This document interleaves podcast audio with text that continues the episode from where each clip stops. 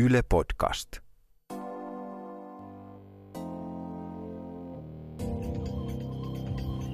Kun sain ensimmäisen lapseni, niin silloin ajattelin, että lasta pitää rangaista. Koska lapsen pitää oppia, että asioista seuraa jotain. Ja se luontevin seuraus on rangaistus. Mutta sitten tapahtuu jotain.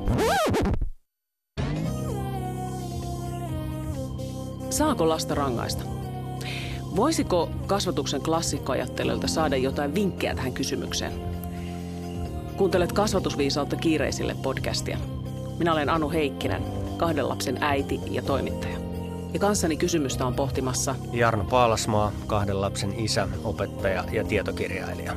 Hän on perehtynyt muun muassa Summerhill-koulun perustajan Alexander Sutherland Neilin, Juhan Aamos Komeniuksen ja Celestin Freneen ajatuksiin. Kasvatusviisautta kiireisille.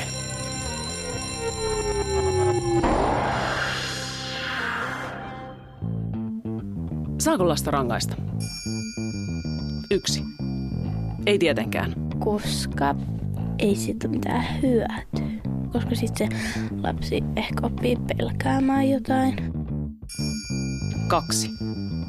Tietenkin saa, koska muuten lapsi ei opi, mikä on oikein ja väärin. Saa niinku lasta rankasta, mutta ei missään nimessä fyysisesti saa. No ainakin mä tottelen sen jälkeen vähän paremmin. Kolme. Se riippuu tilanteesta. todellakin siitä mun mielestä, että jos vaikka varastaa äidiltä rahaa tai jotain vastaavaa. Mutta silleen niinku fyysisiin rangaistuksiin, niin sellaisia ei mun mielestä saisi antaa. Ei niin. Siksi emme puhukaan siitä.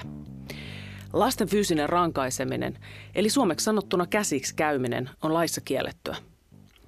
Lastensuojelun keskusliiton vuonna 2017 teettämän asennetutkimuksen mukaan vanhemmat ymmärtävät tämän ja kurittavat lapsiaan koko ajan aiempia sukupolvia vähemmän.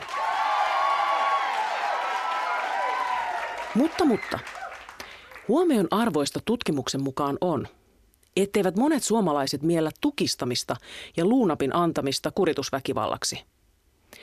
Edelleen lähes kolmas osa suomalaisista, siis kolmas osa, on sitä mieltä, että tukistaminen ja luunapin käyttäminen ovat hyväksyttäviä keinoja kasvattaa lasta.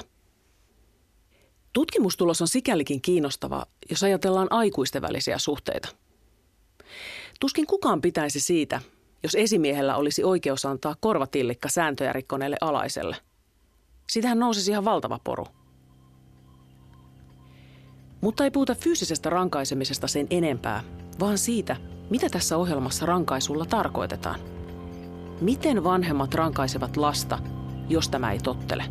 Pelikielto, puhelinkielto, aresti. Okei, aresti on kyllä vähän liikaa, mutta jos on trampoliini, niin sitten ei saa pomppia sillä.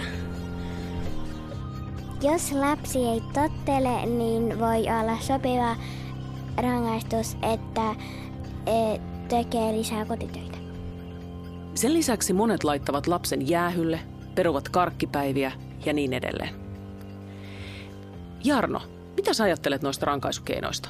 Noi eristämiset, niin kuin jäähypenkki esimerkiksi, eli siis se voi toimia siinä hetkellisesti, että saadaan tilanne rauhoitettua ja taataan siinä niin kuin akuutissa tilanteessa muiden turvallisuus, jos joku lapsi on vaikka ollut väkivaltainen ja näin, niin se täytyy eristää jossakin päiväkodista tai näin, mutta että mutta ei oikeastaan kuitenkaan, koska siis tota, se voi niin tällä lyhyellä aikavälillä siinä heti toimia, mutta pitkällä aikavälillä ne vaikutukset on todennäköisesti kielteisiä. Eli se rankaiseminen on kuitenkin kasvatusmenetelmänä nimenomaan itsetunnon kehittymisen kannalta hyvin ongelmallinen. Et se jäähylle laittaminen, että mitä se niin kuin tuottaa siinä lapsessa, että häpeääkö se siellä vai onko se vihane vai mitä siinä niin kuin haetaan. No, mä kyllä ajattelen niin, että jos on hyvä kasvattaa, niin ei tarvitse rangaista lasta. Noinhan se voisi parhaassa tapauksessa olla, että, että näin ajattelee myös kasvatuksen klassikot. Maria Montessori, Celestin Frené, Rudolf Steiner, että se, se niin kasvatuksella kehitetään sellaisia keinoja, että tarvitaan mahdollisimman vähän rangaistuksia. Että mä Celestin Freneen yksi tällainen perusväittämä oli, että, että tota, lapsen rankaiseminen on aina väärin, että se ei koskaan johda niin kuin tavoiteltuun lopputulokseen ja, ja sitten hän lisää, että sitä voi kuitenkin käyttää tällaisena viimeisenä hätäkeinona. Perusidea on näillä kaikilla kuitenkin, että rangaistus ja ja sillä rangaistuksilla uhkaaminen, kiristäminen, tällainen, niin se ei ole niin kuin hyvää kasvatusta, vaan hyvä kasvatus perustuu niin kuin kunnioitukseen ja rakkauteen ja vapauteen. Ja taas palataan tähän, että he ovat aika idealistisia ajattelijoita. Klassikot ovat siis idealisteja ja idealismia tarvitaan kasvatuksessa. Mutta tarvitaan myös konkretia, jotain, jolla idealistiset ajatukset saadaan sinne käytännön tasolle – Valistusfilosofi Rousseau, joka kirjoitti lapsilähtöisyyden raamatun Emile-teoksen, puhui luonnollisen seuraamuksen periaatteesta. Rousseau tarkoitti luonnollisella seuraamuksella esimerkiksi sitä, että jos lapsi lähtee ulos ilman lapasia, niin hän saa kärsiä luonnollisen seuraamuksen, eli käsille tulee kylmä. Kuulostaa aika karulta. Mutta miten tätä ajatusta voisi soveltaa tänä päivänä? Jarno käyttää loogisen seuraamuksen käsitettä ja havainnollistaa sen eroa rangaistukseen näin.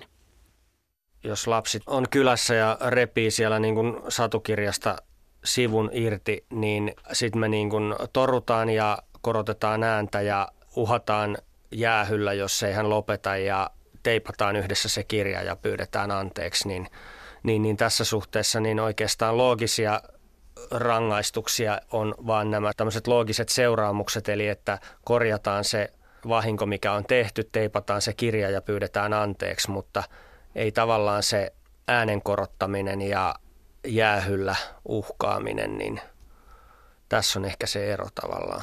Ne, tai ne, ne on kovin loogisia jotenkin. Mutta entäs lapsi tottelee sitä kautta? Jos sillä päästään siihen haluttuun lopputulokseen?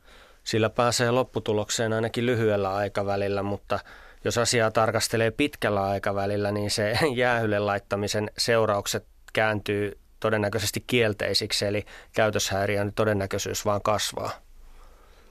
Eli väitätkö, että lapsi se generoi huonoa käytöstä lisää, jos häntä pistetään jäähylle?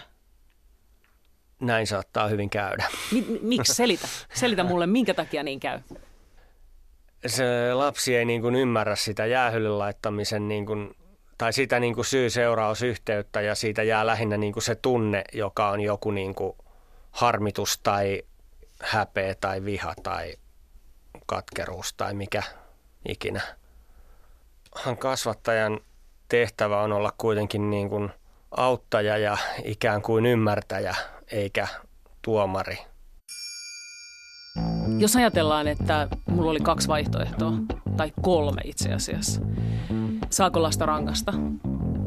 Niin ykkösvaihtoehto oli, että ei saa, koska ei opi rankasemalla mitään. Kaksi, tietenkin saa rangasta, koska lapsi ei opi muuten mikä oikein väärin. Ja kolme oli se, että riippuu tilanteesta. Niin mikä sä näistä ottaisit? Jaa, että miten se rangaistus määritellään, mutta ehkä se ykkösen ja kolmosen yhdistelmä tai miten se on, että seuraamuksia on hyvä tulla, mutta ne on eri asioita kuin mitä me yleensä ajatellaan, että rangaistukset on. Ja itse rangaistuksista mä en usko, että paljon opitaan. Ne on aika turhia niin kuin. Kerroin ohjelman alussa, että ensimmäisen lapsen syntymän jälkeen ajattelin, että lasta kuuluu rangaista. Mutta sen jälkeen tapahtui jotain. Ja se, mitä tapahtui, oli se, että yritin laittaa kyllä lasta jäähylle. Ja yritin perua karkkipäiviä. Mutta lopulta huomasin, että mä oon niin ihan liian laiska ja ihan liian epäjohdonmukainen pitämään kiinni näistä antamista rangaistuksista. Ja alkoi tuntua, että monet näistä rangaistuksista on liian isoja niihin tekoihin nähden. Loppujen lopuksi kävi niin, että rangaistukset vaan alkoi jäädä. Ja jos mä oon ihan rehellinen, niin en mä kyllä hirveästi niitä kaivannut. Seuraavassa jaksossa – no kuitenkin tehdään sen koulun eteen paljon töitä, niin sitten kun saa niitä hyviä numeroita, niin sitten voisi olla hyvä antaa vähän rahaa. Pitääkö lapselle maksaa hyvistä koenumeroista? Kuuntele kasvatusviisautta kiireisille podcastin seuraava jakso. Kasvatusviisautta kiireisille. Yle.fi kautta kasvatusviisautta.